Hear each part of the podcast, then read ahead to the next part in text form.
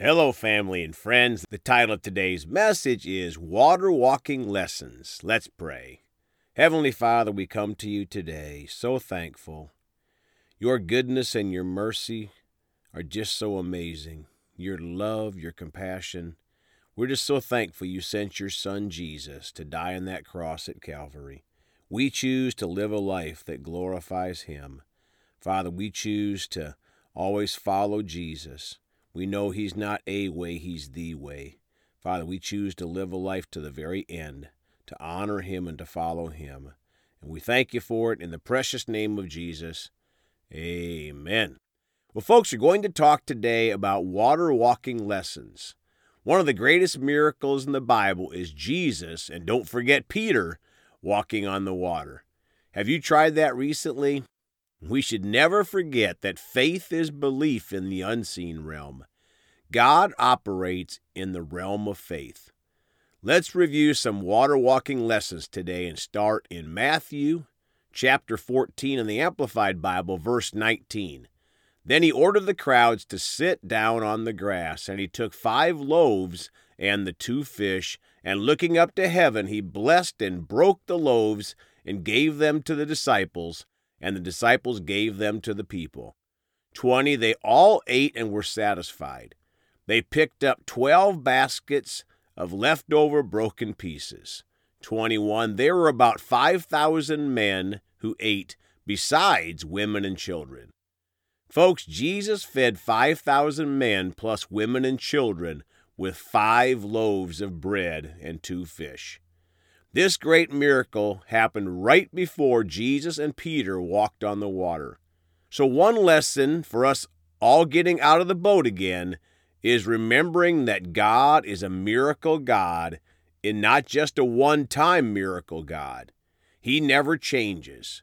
But remember, it is our faith in Him and speaking and acting on His Word that produces results. I bet Peter's faith had a little boost after seeing Jesus feed all those people on that little amount of food. Now let's go on to the next verse. Verse 22 Immediately he, Jesus, directed the disciples to get into the boat and go ahead of him to the other side of the Sea of Galilee, while he sent the crowds away. My friends, another lesson ahead of this great water walking miracle is that Jesus said to his disciples, Get into the boat and go ahead of him to the other side. Jesus always spoke the truth. They were going to make it to the other side, just like Jesus said. 23. After he had dismissed the crowds, he went up on the mountain by himself to pray. When it was evening, he was there alone. Folks, another pre water walking lesson is to keep up our prayer life. Jesus was up on the mountain by himself praying. 24. But the boat by this time was already a long distance from land, tossed and battered by the waves, for the wind was against them.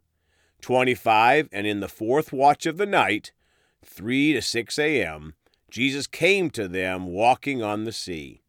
My friends, it was the middle of the night, and there came Jesus walking on the water in the storm. I found that oftentimes God will talk to us in the night when we are quiet and we will listen to him better.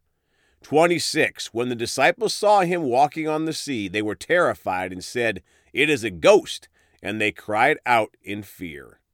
27. But immediately spoke to them, saying, Take courage, it is I, do not be afraid. Folks, don't beat yourselves up when you've messed up and missed God or maybe gotten into fear. These were Jesus' disciples, and they weren't perfect either. But the balance to that is we're called to continue to grow in our faith. We should not be the same as we were five years ago. 28. Peter replied to him, Lord, if it is really you, command me to come to you on the water. My friends, I think this part is kind of funny. What was Jesus going to say? Uh, no, it's not me. Of course it was him. 29. He said, Come. So Peter got out of the boat and walked on the water and came toward Jesus. Folks, have you gotten out of the boat lately and stretched your faith to do something special for God? It is so easy to get into a rut, isn't it? But Peter got out of the boat and walked on the water. But don't miss the next part and came toward Jesus. All of the power in us comes from God, and we have to be coming towards Jesus, the Word, and not towards the world. 30. But when he saw the effects of the wind, he was frightened, and he began to sink, and he cried out, Lord, save me. My friends, it is easy for us to say now, right?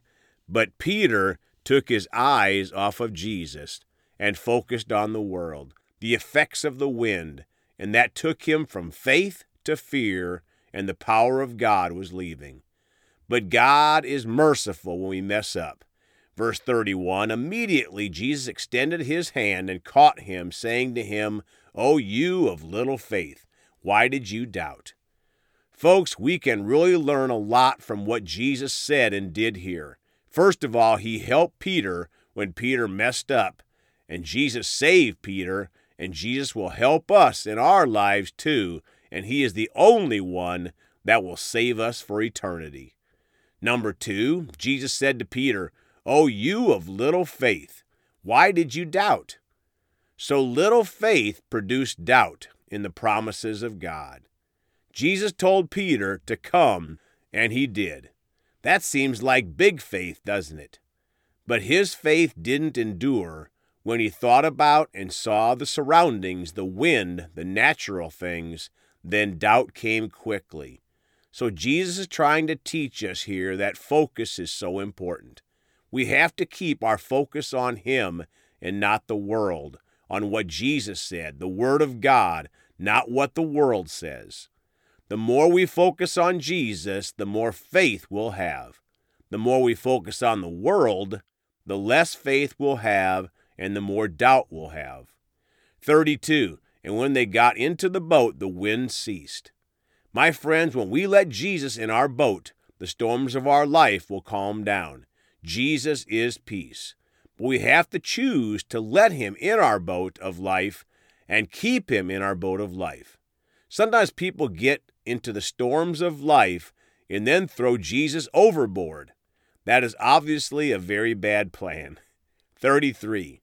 Then those in the boat worshipped him with awe inspired reverence, saying, Truly you are the Son of God. Folks, I think this part is a little funny too.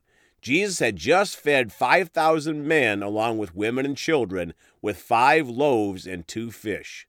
But I guess that miracle wasn't enough. Does that apply to our lives too sometimes? Maybe God has done a great miracle in our lives, or maybe many miracles, but we soon forget what he has done and focus again on the problems and or the negatives in our life. Verse 34, when they had crossed over the sea, they went ashore to Gennesaret.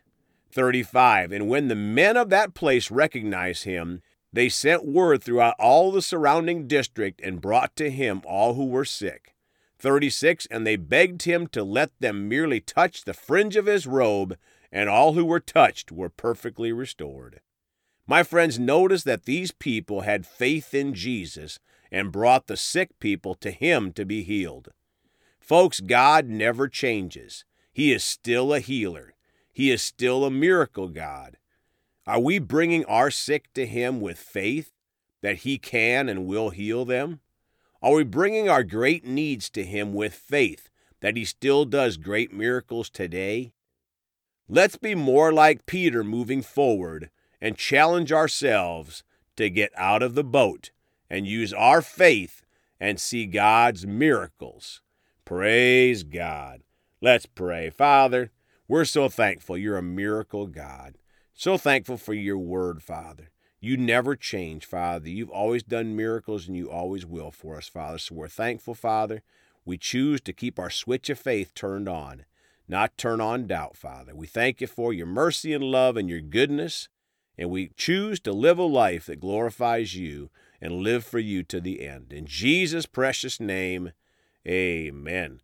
Well, folks, you can contact us at Celebrate Jesus Ministry at gmail.com or by phone at 812 449 8147. We love you all. Please go talk to someone about Jesus today. And remember, Jesus thought about you on the cross at Calvary.